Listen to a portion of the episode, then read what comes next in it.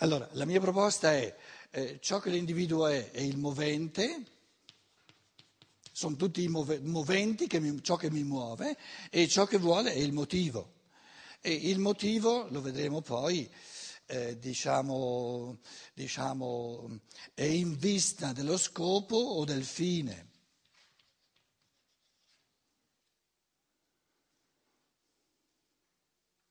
Che poi per capire a fondo le parole bisognerebbe, etimologicamente risalire alle immagini che sono alla base delle parole. All'origine di ogni parola c'è un'immagine, c'è sempre un'immagine. Ora, scopo viene da, dal greco e scopein significa avere uno sguardo d'insieme. Quindi tutto ciò che eh, supponiamo una passeggiata è un, un, infinito insieme di cose, sono, sono, tanti passi, sono tanti movimenti, sono tanti, tante cose che, che, a, a, cui passo accanto, no? Una, e poi si va, si ritorna, eccetera. E lo scopo, io la chiamo la passeggiata, lo scopo è lo sguardo d'insieme, ho uno sguardo d'insieme a tutta questa azione che è la passeggiata. Quindi il greco, il greco che è molto più come dire, artista che non il latino, usa per il motivo, per lo scopo, usa questa capacità dello spirito, dello sguardo d'insieme. Scopein, episcopos, è quello che guarda da di sopra, il vescovo, l'episcopos, è quello che überschaut, come dire, che sorveglia, capito? Che, che so, ci sono altre parole in italiano che so. Supervisore, il supervi, supervisore. In greco episcopein, sopraguardare, capito? Fare, fare la, la... Invece il latino, il linguaggio latino, il finis è dove va a finire, più astratto. Quindi il fine è dove, dove tutto va a finire. Ed è molto meno interessante la cosa, perché dove, dove, dove l'azione va a finire, è finito lo spasso, è la, il godimento. No? Quindi il greco ha uno sguardo d'insieme del godimento di ciò che la volontà vuole e il, il, il latino, il linguaggio latino, guarda al punto in cui finisce e la chiama finis, il fine. Per il fine è la fine. Il fine è la fine, la parola è la stessa. Il fine che mi propongo è la fine di quello che, che devo fare per raggiungerlo. E tutto è molto più astratto. Quindi la parola scopo, se risaliamo al suo, alla sua origine, all'immagine, è molto più bella uno sguardo d'insieme di tutto ciò che mi aspetta se faccio questa passeggiata. No? Andiamo al concerto per sentire una sinfonia. È il nostro fine, è il fine che ci proponiamo o lo scopo. Le due parole hanno un carattere molto diverso. A qual fine andiamo al cinema? A qual fine? Per vedere il cinema finché è finito. A quale scopo andiamo al cinema? La parola dice uno sguardo d'insieme di tutto quello che si gode, di tutto quello che si fa, di tutto quello che si vive, che si sperimenta, mentre si vede il cinema. Quindi dire a quale scopo e dire a quale fine, se noi eh, usassimo il linguaggio con una maggiore attenzione, sono due modi di dire completamente diversi. A quale fine? È astratto, sono già alla fine. A quale scopo? La parola dice guardalo tutto insieme questa bella goduta, questa bella serata al cinema, perché se uno ci va vuol dire che lo vuol godere, no? se, se, non di, se, non gli va di, andare al cinema non ci va. E quindi questo sguardo d'insieme è proprio un anticipare la gioia di ciò che uno vuole fare.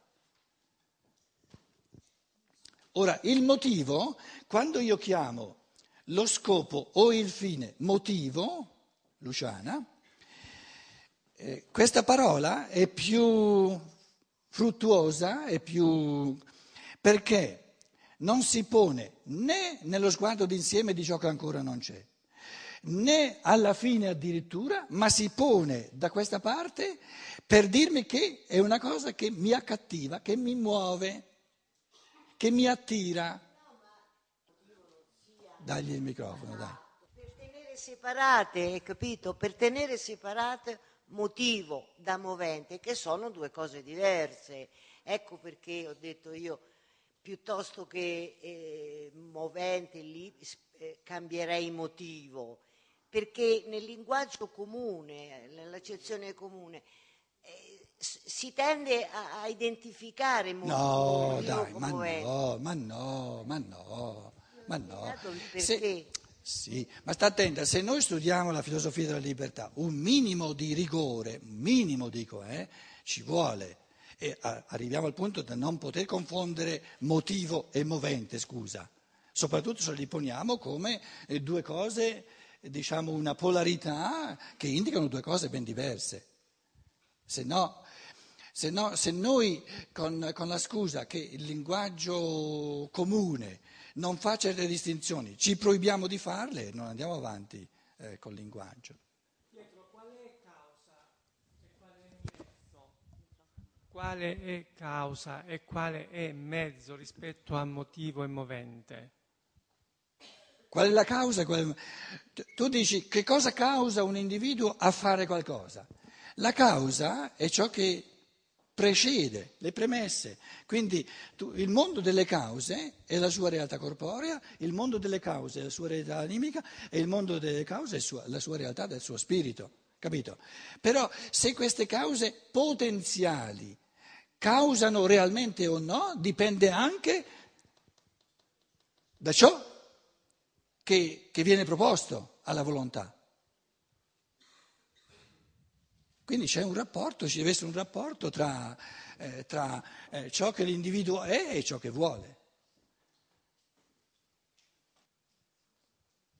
Perché in ciò che l'individuo è non c'è soltanto ciò che gli piace e ciò che non gli piace, c'è anche ciò che può e ciò che non può. Adesso vuole qualcosa che non può. Eh, dovrà terminare di volerlo. Viene da dire, quello si, di cui si sta parlando ha a che fare con eh, la causa finale, la causa mh, aristotelica, no? parlo della causa finale, della causa eh, materiale, oppure, ecco, la distinzione delle cause. Certo, per cui il motivo mi viene da pensare che sia la causa finale. Certo. Mentre la, ciò che spinge quindi la molla spingente, la spinta, il movente o spinta, è la causa eh, materiale, efficiente. So.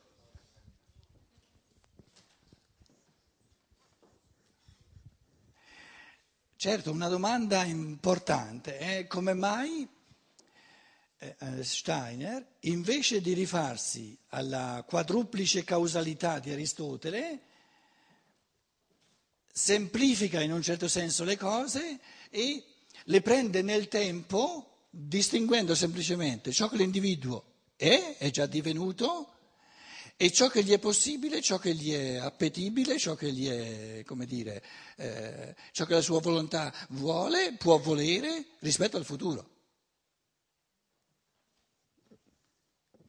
Sta a individuare a ognuno le quattro cause aristoteliche, no? La, le quattro cause aristoteliche, facciamo un piccolo, veloce però, eh, un piccolo esercizio. Me le ricordate per favore le quattro cause aristoteliche? Eh, causa... L'artista, l'artista vuol fare una statua di marmo, una statua, sì. torniamo ai greci, Aristotele, Platone e Socrate, i grandi pensatori, perché sì. lì sono stati posti i fondamenti della causalità. Aristotele parla di, di quattro cause fondamentali E un esempio classico, siccome i greci erano artisti, artisti la, l'artista fa una statua. C'è la causa materiale, Materiale, il che marmo. è il marmo. Però noi ci siamo detti, e ce lo siamo ripetuti in questo, in questo incontro, dire che la causa materiale, marmo, la causa materiale è il marmo. Dire che, marmo, dire che il marmo è una causa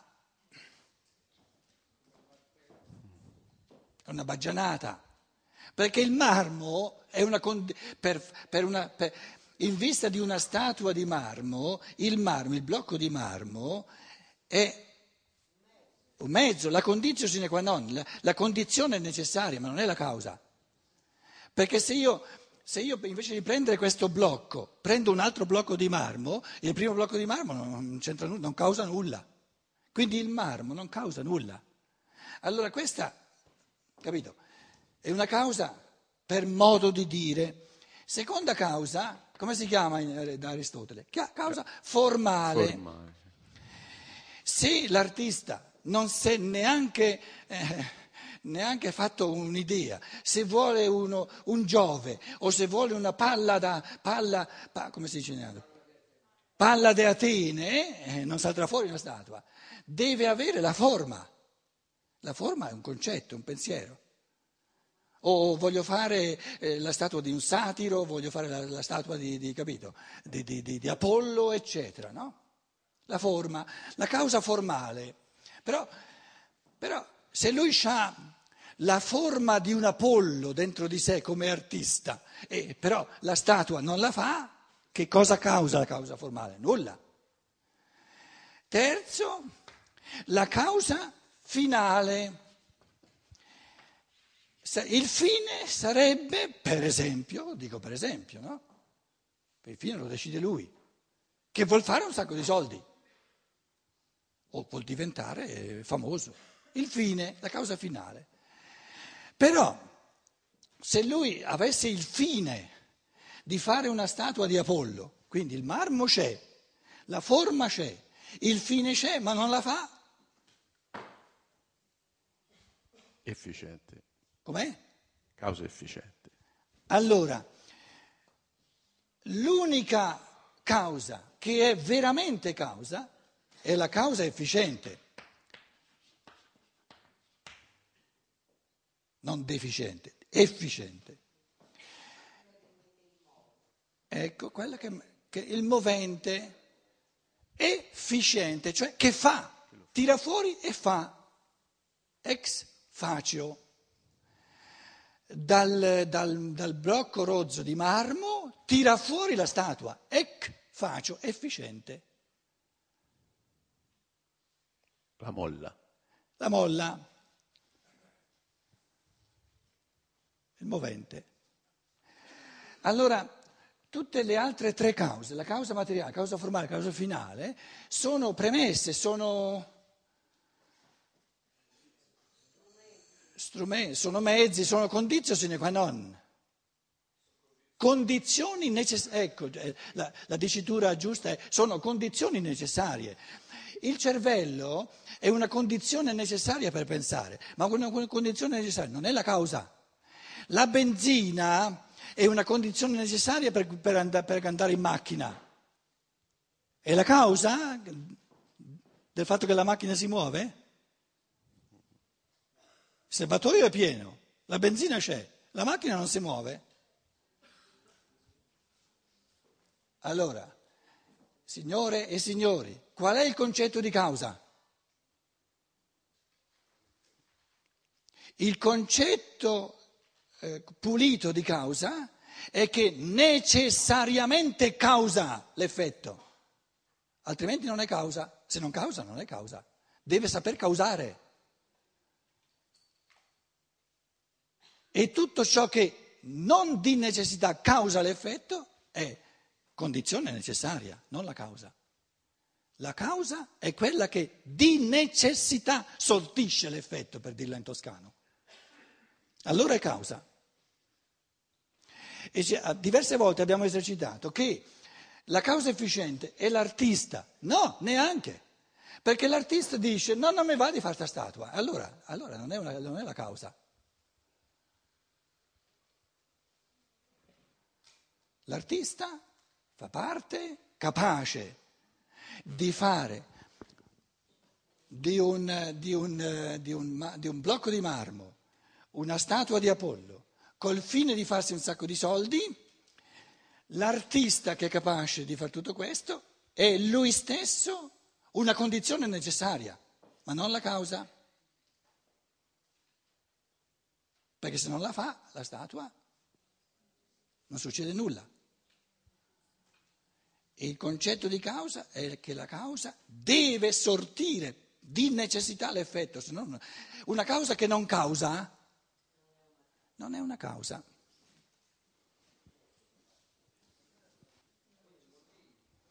È la volontà? No, la volontà fa parte delle condizioni necessarie, perché lui, la volontà di fare una statua di Apollo, di, di, marmo di Apollo, col fine di farsi un sacrificio, ce l'ha avuta questa volontà da dieci anni, ma non l'ha mai fatta. Com'è? No, no. La decisione di farlo.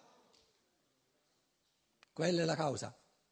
Se c'è la decisione di farlo, di necessità, viene fatto. E se non viene fatto, non c'è stata la decisione di farlo. E il pio desiderio non è una decisione. Il pio desiderio non è neanche una, una condizione necessaria. Perché se uno ha la necessità di, di, fare un po' di soldi se no non sbarca il lunario, no, non ha bisogno del pio desiderio.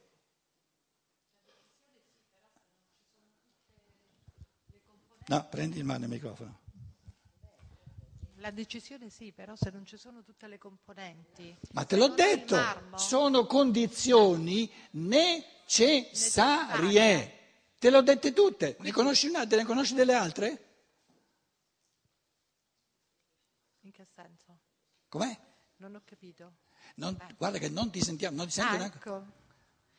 Voglio dire, tutte le, praticamente tutte, vicino, le fasi, tutte, le fasi, sono importanti, perché anche se c'è la decisione e io non ho il marmo, la decisione va... Ma te l'ho messo qui, Santa Pace. Eh, c'è il marmo, c'è. La, il, la, la causa formale, cioè la forma che la statua dovrà avere, un Apollo c'è, il fine c'è, l'artista c'è. Avviene di necessità la statua? Finora no. No. In base a che cosa? Alla, vabbè, alle decisioni che io voglio fare la statua, ma se non ho il marmo non ho... Cioè, ho capito che c'è, però metti caso che non c'è, io non la posso utilizzare. Eh, eh, eh appunto. Ma scusa, sarebbe come dire, io ho deciso di andare in macchina, però se non c'è la benzina non, eh, non si muove. Eh, eh. Lo sapevamo anche noi, eh? Capito?